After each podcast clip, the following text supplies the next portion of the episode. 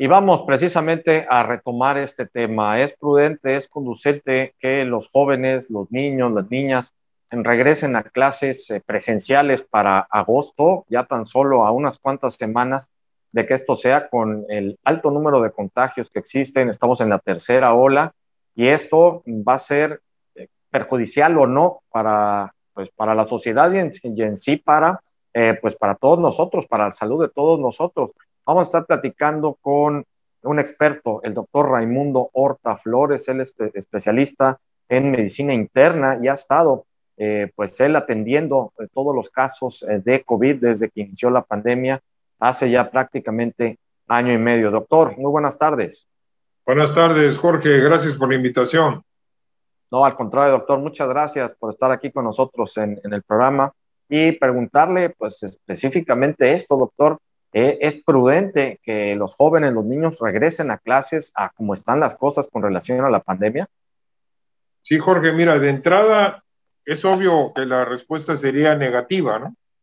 Sobre todo tomando en cuenta que estamos ahorita en plena tercera ola con un incremento exponencial y cotidiano de los casos, los cuales estamos apreciando pues en gente cada vez más joven, menores de 40 años, también este, incluso gentes menores de 20.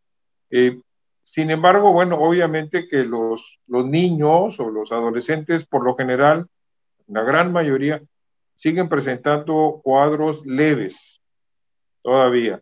Pero eso no implica que ellos no puedan ser de alguna manera portadores del virus.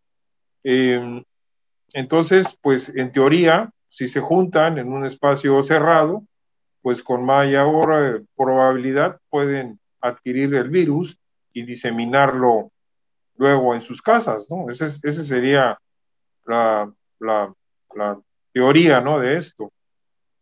también es un problema obviamente complejo. Yo entiendo de repente lo que dicen por ahí los, nuestros gobernantes, que a veces criticamos tanto, eh, porque pues eh, analizando los datos tenemos que más de 5 millones de escolares han abandonado los estudios eh, a, la fecha de esta pandemia, ¿verdad? La mayoría, o bueno, un porcentaje, digamos, de un 25% por consideraciones de que no sirve la, o que no es funcional la, la educación a distancia. Otro 25% por situación económica, por pérdida de trabajo del padre o tutor. Un porcentaje similar porque también no hay suficientes recursos para disponer de una computadora o de internet. Y a veces, pues si son dos o tres hijos, imagínate, pues tienes que tener dos o tres computadoras. A mí me llamó mucho la atención hace poco alguna paciente que acudió por aquí, ella trabaja en una tienda departamental muy grande y me dice que la venta de las computadoras se disparó tremendamente durante la durante la esta pandemia pues por lo mismo, ¿no? Porque muchos niños tienen que trabajar desde casa y utilizar computadoras. Sin embargo, revisando las estadísticas, resulta que muchos niños reciben la, educación a través no de una computadora de escritorio, que solamente creo que es un 7% de los casos, ni siquiera de una laptop, sino de los mismos teléfonos inteligentes. O sea que toman su clase a través de los teléfonos inteligentes pero sí va a haber un tremendo retraso y atraso escolar en todos los niveles a partir de esta pandemia.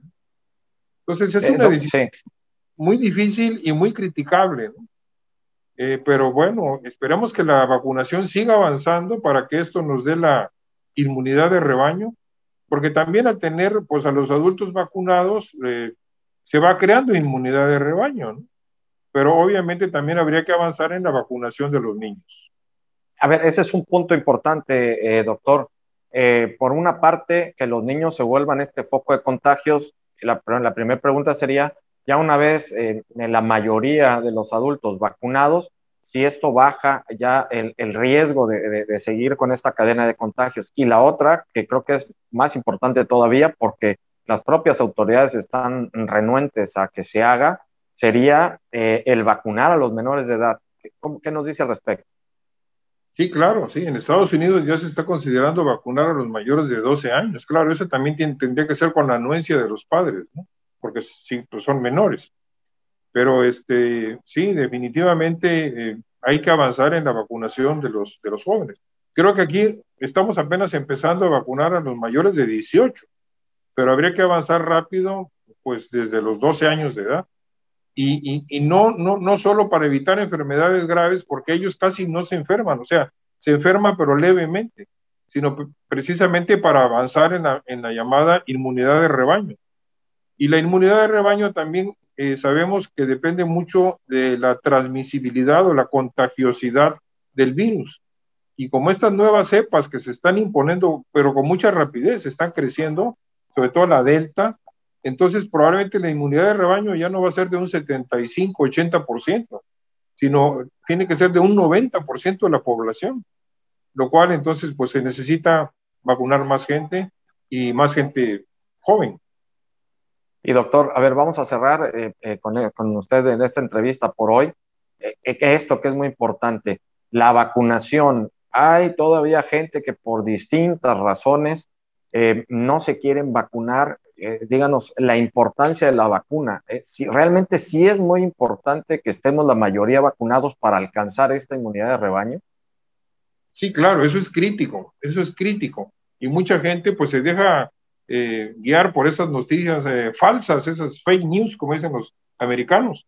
Anoche estaba eh, viendo una de las pláticas de este doctor muy conocido, Elmer Huerta, y dice que precisamente en Estados Unidos se han identificado como emisores de estas fake news, famosas noticias falsas, 12 personas. Son 12 personas en todo Estados Unidos que se han dedicado a, promover estas noticias de que las vacunas causan esterilidad o que te inyectan un chip o una, una sarta de tonterías, ¿verdad? Sin embargo, eso, eso ha calado en la población en general. Pero imagínate, una docena de personas ha logrado influir en, en, en cuántas millones de personas. En Estados Unidos ahorita incluso te están ofreciendo en algunos estados hasta 100 dólares o incentivos para que te vacunes, ya lo, habrán ustedes visto, ¿no? O, bien un incentivo negativo, como es decir, bueno, eh, que los este, centros nocturnos o los antros, como aquí les decimos, no dejen, no dejen entrar a gente que no esté vacunada. Entonces, a lo mejor así comentamos que mucha gente se quiera vacunar con tal de entrar a los. En fin. Claro, claro. Eh, es todo un tema, doctor, es todo un tema. Eh, qué bueno que nos pudo eh, pues aclarar muchos puntos y sobre todo pues ver qué va a suceder de aquí a, finales de agosto con el regreso a clases presenciales, si es que es, y pues si nos permite estar al tanto con usted para, para ese entonces que, que podamos seguir platicando, doctor. Muchísimas gracias. Con mucho gusto, Jorge, para servirte y saludos a toda la audiencia. Claro que sí, muchísimas gracias al doctor Raimundo Horta Flores. Él es especialista en medicina interna y ha estado al frente de esta pandemia desde sus inicios. Vámonos al corte, regresamos con más.